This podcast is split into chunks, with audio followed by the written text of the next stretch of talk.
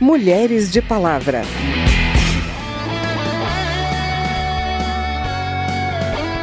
Deixar de lado o preconceito, o julgamento sobre a capacidade da mulher. E a Câmara Federal, os deputados e deputadas deram essa demonstração, elegendo três mulheres para essa nova legislatura. A Rosemarie Muraro, ela nos ajuda justamente a entender esse cenário inóspito, cenário que é refratário à presença das mulheres. Oi, hoje vamos ver um exemplo de avanço das mulheres nos espaços políticos com o resultado da eleição da nova mesa diretora da Câmara. E vamos falar sobre o relançamento de um livro clássico de Rosemarie Muraro. Seis meses em que fui homem faz a gente perguntar por que esse avanço no mundo da política é tão lento para as mulheres. E ainda, dicas sobre parto para os homens que nos ouvem, é isso mesmo. E a história de Wangari Maathai, ambientalista africana, ganhadora de um Nobel da Paz. Para começar, a nova mesa diretora tem a maior representação feminina de todos os tempos. Essa é a reportagem de Carla Alessandra. Estou no meu lugar, você já sabe onde é. Eleita para os próximos dois anos, a nova mesa diretora da Câmara registrou um número inédito de três mulheres, num total de sete cargos. Nos próximos anos, três das quatro secretarias serão ocupadas por mulheres, feito histórico da bancada feminina da Casa, que tem setenta e sete deputadas exercendo seu mandato, menos de dezesseis por cento do total dos parlamentares. As deputadas eleitas são a segunda secretária Marília Arraes, do P T de Pernambuco, a terceira secretária a deputada Rose Modesto, do P S D B do Mato Grosso do Sul, e a quarta secretária Rosângela Gomes, do Republicanos do Rio de Janeiro.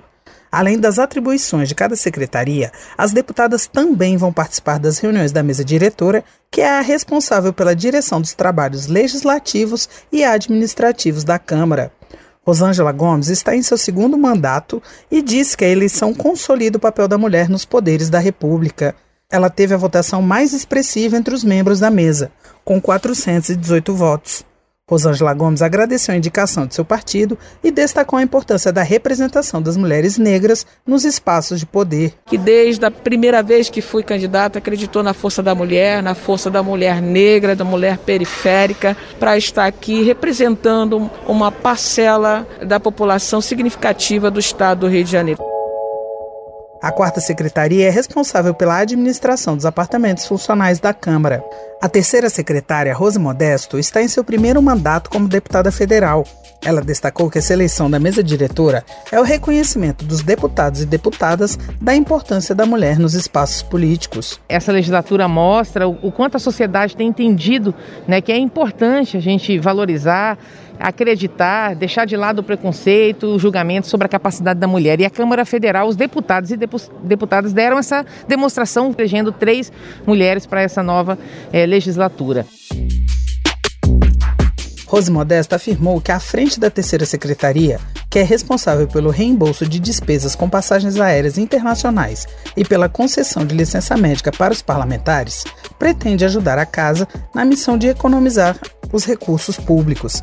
A segunda secretária, deputada Marília Arraes, também está em seu primeiro mandato como deputada federal e lembrou que o meio político ainda é muito masculino. E aqui nós ainda somos muito poucas, então é realmente histórica, a mesa está quase que com uma paridade e eu fico muito feliz de dividir essa responsabilidade com outras deputadas, colegas que estão aí se esforçando bastante. A gente tem também a primeira integrante da mesa negra, uma mulher negra que está na mesa e isso inspira outras mulheres. A gente, quando está vivendo às vezes muitas dificuldades, a gente olha e sabe que a gente está mostrando para aquelas mulheres que elas podem estar tá aqui no nosso lugar, elas podem estar tá onde quiserem. Marília Arraes vai ser responsável pelas relações internacionais da Casa, incluindo a emissão de passaportes para os deputados e pelos programas de estágio oferecidos pela instituição. Da Rádio Câmara de Brasília, Carla Alessandra.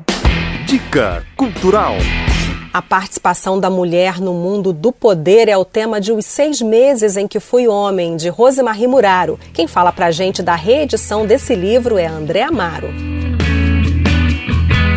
Bom, antes de mais nada, é bom lembrar que a Rosemarie Muraro foi uma das intelectuais mais importantes do Brasil desde a década de mil novecentos e setenta, quando ela apareceu no cenário do debate público no Brasil. Uma intelectual feminista que tinha plena consciência da sua condição de mulher, no sentido de gênero, sexualidade e classe. Seus livros tinham muita aceitação pública, e ainda tem, Quem vai falar sobre o livro, Seis Meses em que Fui Homem, é a filósofa e escritora Márcia Tiburi, que assina nessa edição a apresentação do livro. Márcia, bem-vinda ao Mulheres de Palavra.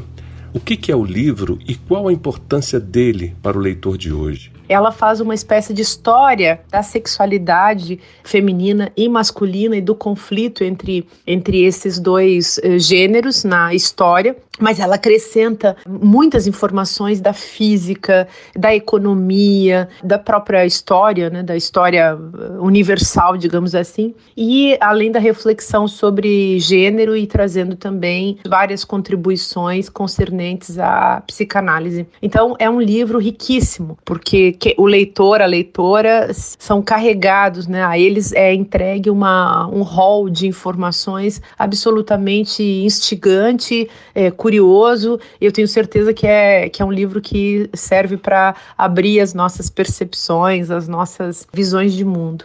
Então, o horizonte do livro é realmente muito amplo e ele tem esse título curioso, né? Os Seis Meses em que Fui Homem, que diz respeito justamente à época da campanha política, em que ela percebe que o campo do poder, naquela época, ainda, e mais ainda talvez do que hoje, não sei, isso nós teríamos que avaliar com mais cuidado, mas que o campo da política, o campo do poder, da disputa pelo poder, não era um lugar onde as mulheres pudessem viver com tranquilidade. Ali, ah, todos os preconceitos sociais, todos os preconceitos que param sobre as mulheres, todos os jogos de poder também que implicam violências simbólicas e, nesse caso, né, simbólicas, mas também as violências físicas, como nós sabemos, considerando que hoje em dia há tantas candidatas ameaçadas de morte, há candidatas que são mortas, há candidatas que, são, que foram eleitas no último pleito, que foram imediatamente ameaçadas de morte pelos seus inimigos, algo, algo bastante triste, bastante assustador. Mas a Rosemarie Muraro, ela nos ajuda justamente a entender esse cenário inóspito, cenário que é refratário à presença, à presença das mulheres. Então, acho que é um livro atual nesse sentido, embora tenha sido escrito há trinta anos atrás. O que, que fica para o leitor depois de ler o livro? A meu ver, ela combina muito com esse momento histórico brasileiro em que a gente está precisando voltar a pensar com profundidade e, ao mesmo tempo, de uma maneira aberta na esfera pública, para que essa esfera pública marcada hoje pelo ódio e pelas inimizades possa ser transformada num espaço de diálogo e de debate lúcido. Obrigado, Márcia. Bom, o livro já está aí à disposição em todas as livrarias. Quem é essa mulher?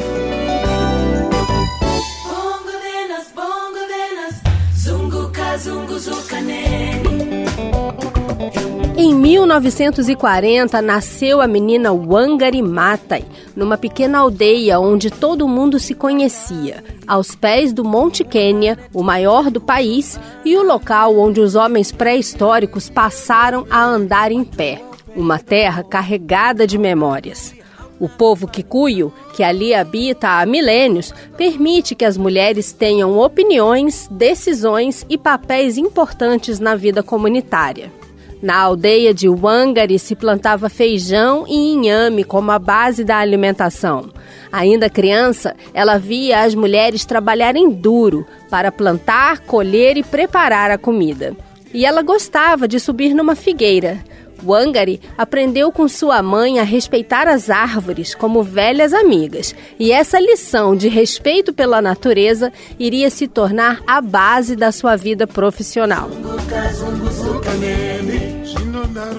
A família de Wangari mandou a menina à escola numa época em que isso ainda era uma exceção. Quando ela terminou o ensino médio, foi selecionada para fazer uma faculdade nos Estados Unidos. Era uma iniciativa de políticos americanos, entre eles o então senador John Kennedy, para fortalecer o movimento de independência dos países africanos. A moça então se formou em biologia e depois fez um mestrado em ciências em universidades americanas, mas decidiu retornar ao Quênia e se tornou a primeira mulher na África Oriental a obter um título de doutorado. Wangari se casou com um membro do parlamento do Quênia e teve três filhos, mas o casamento não durou muito. Então, recém-divorciada, ela renunciou ao cargo na universidade e decidiu concorrer ao parlamento. Perdeu a eleição e a universidade não a aceitou de volta. No dia cinco de junho de mil novecentos e setenta e sete, Dia Mundial do Meio Ambiente, Wangari foi com alguns amigos a um parque e plantou sete árvores. Nascia ali o movimento do Cinturão Verde. Wangari teve a ideia de pagar as mulheres para plantar árvores. Quando esse projeto começou, restavam menos de três por cento das florestas do Quênia. A maioria das famílias ainda usava fogão a lenha para cozinhar. Então, o plantio de árvores ajudaria a fornecer o combustível e ainda permitiria que as mulheres tivessem alguma renda.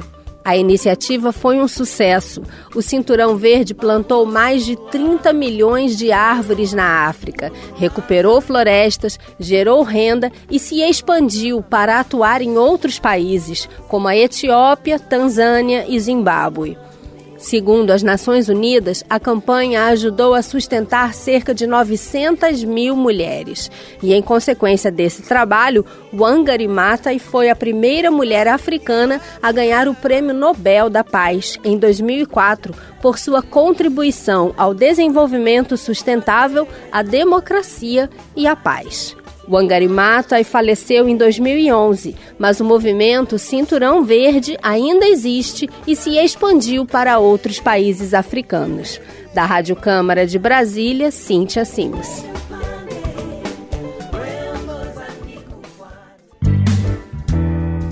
Palavra de Homem.